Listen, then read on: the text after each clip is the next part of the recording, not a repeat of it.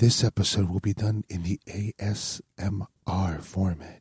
If you don't know what that is, feel free to go on YouTube and look it up. You'll find much, much content in its form and about it.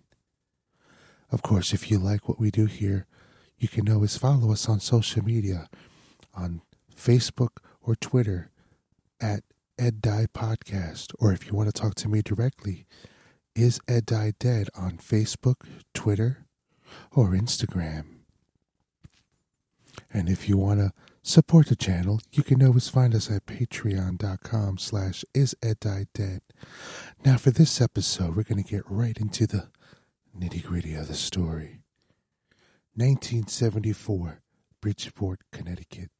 A small house on Lindley Street became the center of attention for its paranormal activity. Some say it's the most documented haunting in the history of Connecticut. The house was a small, tiny bungalow with nothing special about it. Nothing made it stick out among the other homes in the area. In fact, it's almost identical to the house next door, even to this day. The haunting caught the attention of the famous Warrens and had plenty of eyewitnesses that included not just priests and paranormal investigators, but actual police and firemen. So, what the hell happened? Well, it seems it wasn't so much the house as perhaps the occupants, specifically the girl, a little girl named Marcia. The Goodin family, Gerald and Laura, adopted four year old Marcia, or Marcia, in 1968, about a year after the passing of their only son, who had been living with cerebral palsy. This seems to mark the start of the haunting, and from there it slowly escalated. It wasn't until about 1971 that the house really started boiling. With much of the activity happening when Marcia was around, one can think it to be a poltergeist case, as many seem to be connected to a young child in the house, but it seems many things started to occur even when she wasn't home. Marcia, who was Iroquois Native American descent, was being bullied at school and would have more than enough reason to be angry and have her psychic energy acting up if it really was her. Or could it have been a spirit following her from her tribe? We still don't know to this day exactly what caused it, or if it was even real. So, one of the first things to really start was the pounding. The family would hear pounding coming from within the home, but could not find the source. The pounding is described as rhythmic, which makes me wonder if there was any meaning to the rhythm it was doing, maybe even ghost Morse code. The family called the police for help, and even they were not able to find where the pounding was coming from. In fact, sometimes it said that it seemed to move to different spots in the house. The pounding was eventually followed by the classic haunting trope of opening and closing doors. And items also started to go missing and then reappear in odd places. This is the early 70s. So, a TV in this time wasn't the lightest thing to move. So, what is to be said when the TV starts moving? Not much the police can do there, and the family themselves were not believers in the paranormal, but what's one to do? Further activity included furniture actually levitating and knives being thrown. The activity increased, and the family eventually brought in priests and paranormal investigators, which did include the American Society for Psychical Research and the Psychical Research Foundation and the Warrens. It was during this time that the activity increased even more. Furniture started to move around. The TV tipped over, and like I said, in the 70s, TVs weren't exactly the lightest thing on the planet. This is a large television, and it would be hard, even for an adult, to just flip a TV over. The window shades also rolled up, and some of the shelves on the wall were pulled off the wall by unseen forces. In one instance, the family came home and found the TV face down on Marcia's bed. Gerard, the father, then went into the kitchen to find the dishes in the sink levitate up and fly across the room. There are accounts that young Marcia was even slammed against the wall a few times, but we'll get to that. When a priest did come to the house in an attempt to bless the house, the house seemed to make it difficult. The priest claimed that he felt the heaviness when he entered.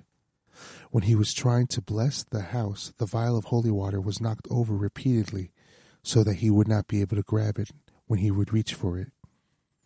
According to author William J. Hall, author of the book The World's Most Haunted House, the Warrens call the haunting, quote, one of the most famous, well documented poltergeist cases in history.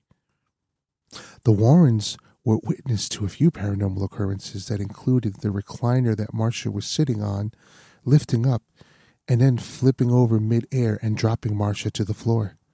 The Warrens even went outside and showed the crowd pieces of a crucifix that had reportedly exploded inside the house.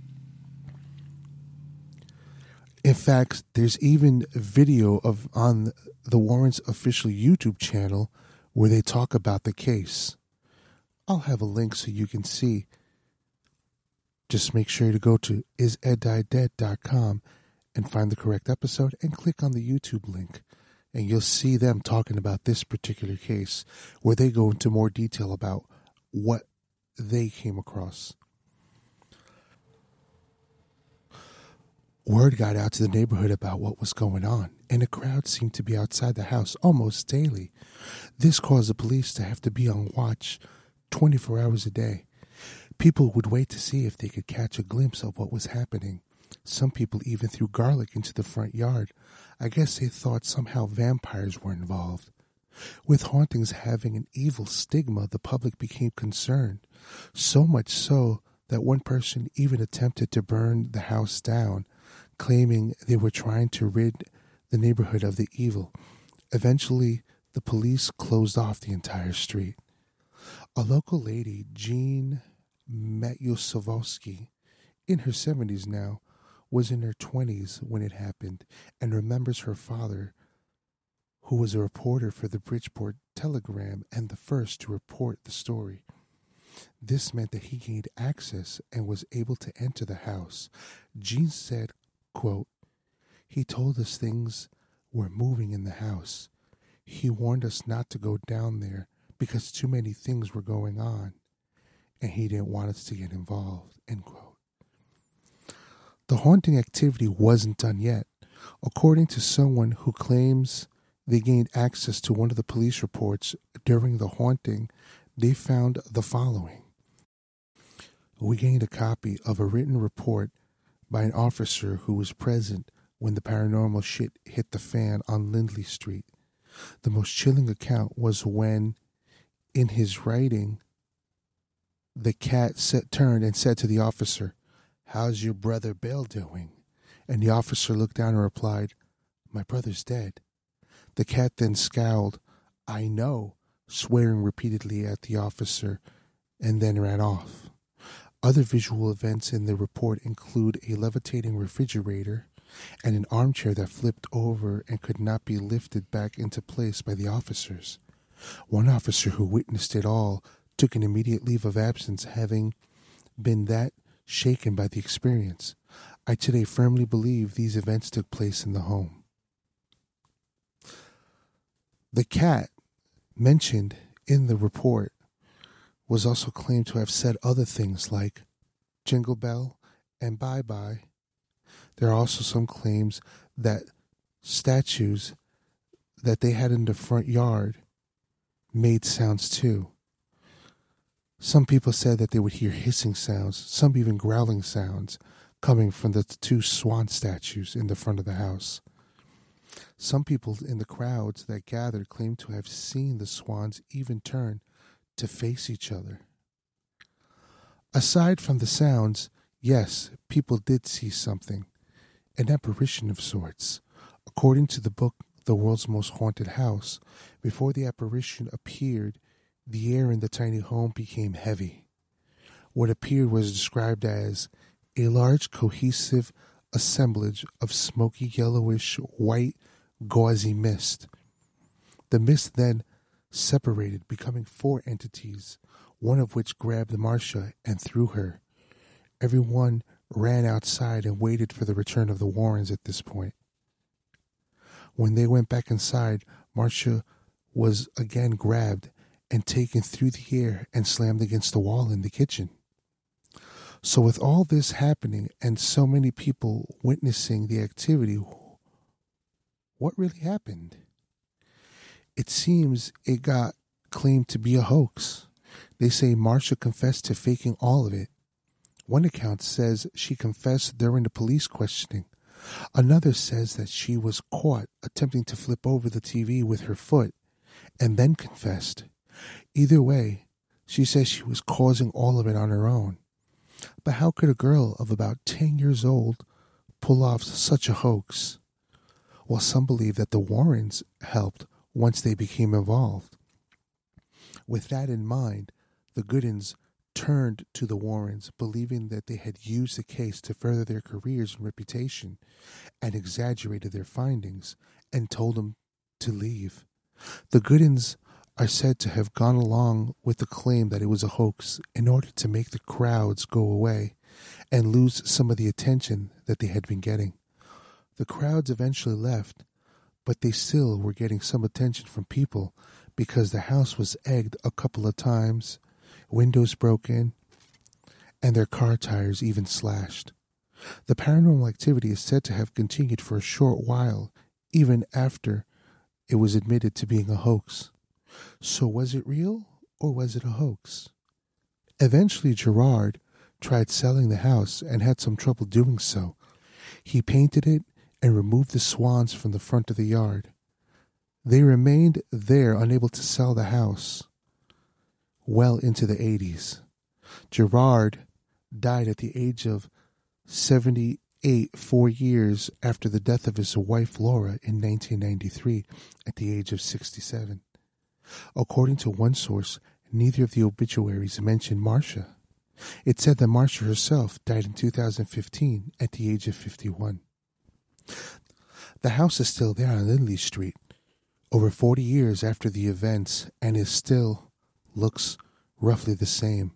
Its current owners still want to discuss the house or the haunting, but if you're interested specifically in buying it, it is for sale. The asking price is 161,000. It's got two beds and one bathroom and quite a story behind it. I'll have a link to the listing up so you can get a good look at this house. But you got to ask yourself, was this really haunted or was it a hoax? Or was it a haunting that became a hoax to hide the fact that it was a haunting? So many questions have still left unanswered on this case. And with all three members of the family having now died, no one can really know for sure what the truth is. The Warrens still claim that it was a haunting, and if you watch the video, you can see they strongly believe in what they witnessed. But what do you think? Do you think a 10 year old girl really pulled all this off, especially when things were happening when she wasn't home? Can a 10 year old girl in the 70s really pull all these pranks off, especially moving a heavy TV, because they said she was caught attempting to flip it. Now, I've had a TV from the 70s, and even I couldn't flip it over that easily. But I'd like to know what you guys think. Drop me a line. Let me know on Instagram, Twitter, or Facebook. Remember to stay scared, keep it spooky, and we'll talk next time. Thank you.